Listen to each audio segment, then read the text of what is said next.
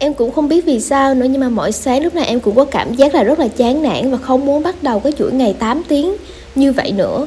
Em cũng cảm thấy là mình không còn hứng thú gì với công việc hiện tại. Mỗi ngày đi làm đều trôi qua rất là vô vị và như có một sự cầm cự về cái đồng lương cuối tháng thôi.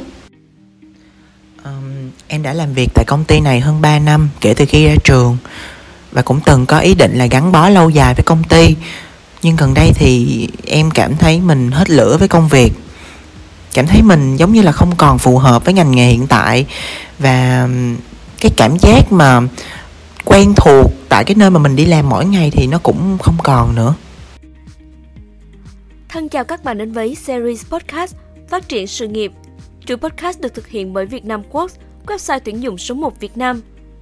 Chủ đề kỳ này có lẽ là tâm lý chung mà rất nhiều người gặp phải. Đó là làm thế nào khi một ngày bạn cảm thấy chán công việc hiện tại? Nên đi hay ở? Nên tiếp tục hãy chuyển việc? Mình là Xuân Uyên, sẽ đồng hành cùng các bạn trong số podcast kỳ này. Phải làm sao nếu một ngày bạn nhận ra không còn hứng thú với công việc? Chén cơm nghề nghiệp với mức thu nhập vẫn đang rất hấp dẫn, nhưng bạn chẳng còn muốn thưởng thức. Mỗi ngày đi làm trôi qua, thay vì tìm động lực để thúc đẩy sự nghiệp, thì bạn tìm lý do để bám víu, cầm cự. Mất lửa sự nghiệp, chán nản, hết yêu công việc, không còn muốn gắn bó với công ty. Đây đều là những cảm giác mà không chỉ mình, có rất nhiều bạn ở đây đã từng trải qua, đúng không nào? Lúc này bạn sẽ phân vân chọn lựa giữa thu nhập hay đam mê, giữa an nhàn hay sự đổi mới, thách thức. Bạn băn khoăn không biết có nên nuôi dưỡng lại cảm hứng mới trong công việc cũ.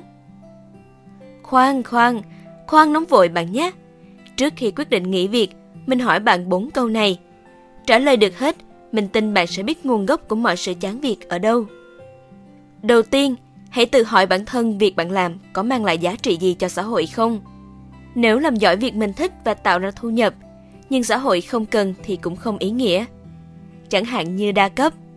Bạn giỏi giao tiếp và rất thích công việc quảng cáo cho sản phẩm này.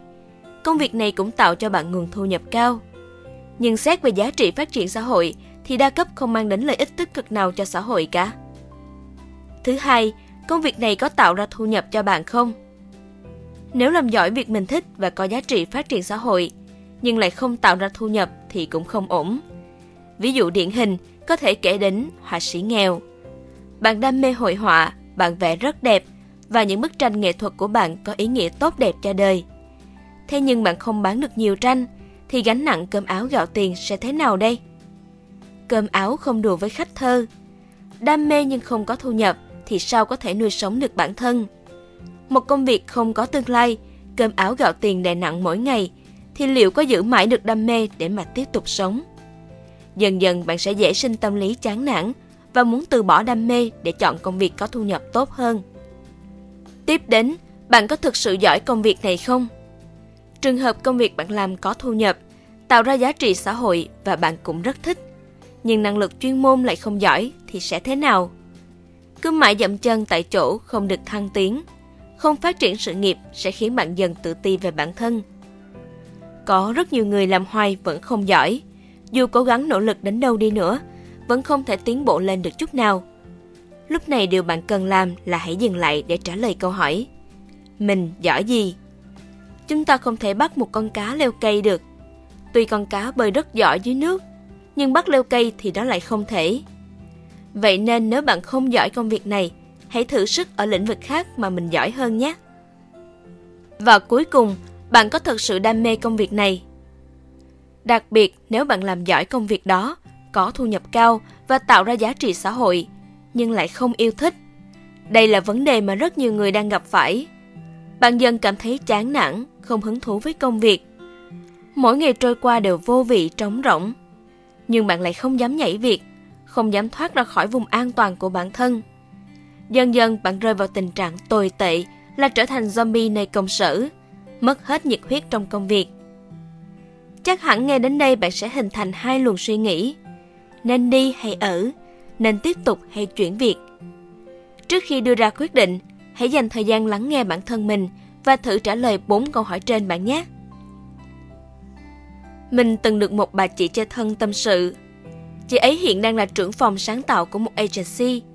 Chị ấy học ngành văn thư lưu trữ theo ý gia đình. Khi ra trường, chị làm việc cho thư viện tỉnh. Một công việc nhàn hạ và rất ổn định nên ba mẹ chị rất hài lòng. Tuy nhiên, bản thân chị không hề thích công việc nhàm chán này. Mức lương cũng khá thấp. Mỗi ngày chị chán nản thức dậy đi làm như một cỗ máy. Chỉ mong nhanh nhanh đến giờ tan làm để được thoát khỏi nơi làm việc. Chị cảm thấy tâm hồn như dần mục rỗng đi. Rồi đến một ngày, chỉ có một quyết định táo bạo là xin nghỉ việc.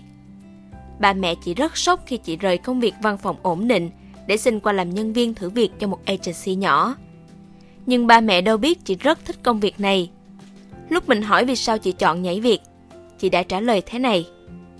Trước khi quyết định nghỉ việc ở thư viện, chị đã tự đặt ra cho bản thân 4 câu hỏi. Chị thích gì? Chị thích công việc sáng tạo.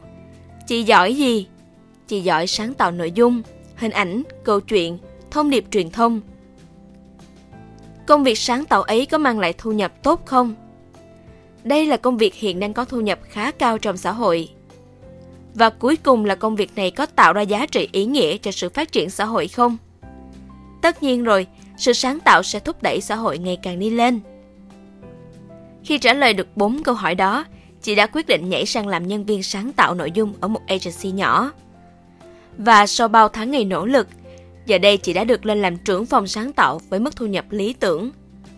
Quan trọng nhất là chị luôn cảm thấy tràn đầy năng lượng và say mê khi được làm công việc này mỗi ngày. Bốn câu hỏi này cũng chính là trọng tâm của phương pháp Ikigai, một châm ngôn sống rất nổi tiếng của người Nhật, giúp chúng ta hiểu rõ chính mình và định hướng nghề nghiệp đúng đắn nhất. Hãy chọn công việc hội đủ 4 yếu tố trong phương pháp Ikigai mình vừa bàn đến ở trên bạn nhé. Hãy chọn công việc mà bạn có đam mê đủ lớn, chuyên môn đủ giỏi, tạo nên sự nghiệp vững chắc với mức thu nhập lý tưởng và mang đến ý nghĩa phát triển tốt đẹp cho xã hội. Đến cái lúc mà bạn chìm đắm vào công việc đến quên ăn, quên ngủ, bạn say mê yêu thích và luôn cảm thấy tràn đầy năng lượng khi làm việc. Đó là lúc bạn đã chọn đúng. Và nếu không thể chuyển việc, chỉ cần nuôi dưỡng lại cảm hứng mới để tiếp tục hành trình sự nghiệp hiện tại bạn nhé. Đó sẽ là nguồn năng lượng tích cực giúp phát triển sự nghiệp bản thân bạn ngày càng vững mạnh hơn. Quay trở lại tâm sự của hai bạn nhân viên văn phòng vừa nãy. Một bạn thì mỗi sáng đều cảm thấy rất chán nản và không muốn dậy đi làm. Cảm thấy không còn chút hứng thú gì với công việc hiện tại. Một bạn thì từng có ý định gắn bó lâu dài với công ty, nhưng tự dưng cảm thấy hết lửa với công việc. Cảm thấy không còn thuộc về công ty nơi mình đến làm mỗi ngày. Hy vọng rằng qua buổi trò chuyện ngày hôm nay thì những ai đang chán việc, đang mất hứng thú, nhiệt huyết với công việc sẽ tìm ra giải pháp đúng đắn nhất cho mình. Cảm ơn các bạn đã lắng nghe chủ đề podcast kỳ này. Hẹn gặp lại các bạn trong số podcast thú vị tới nhé!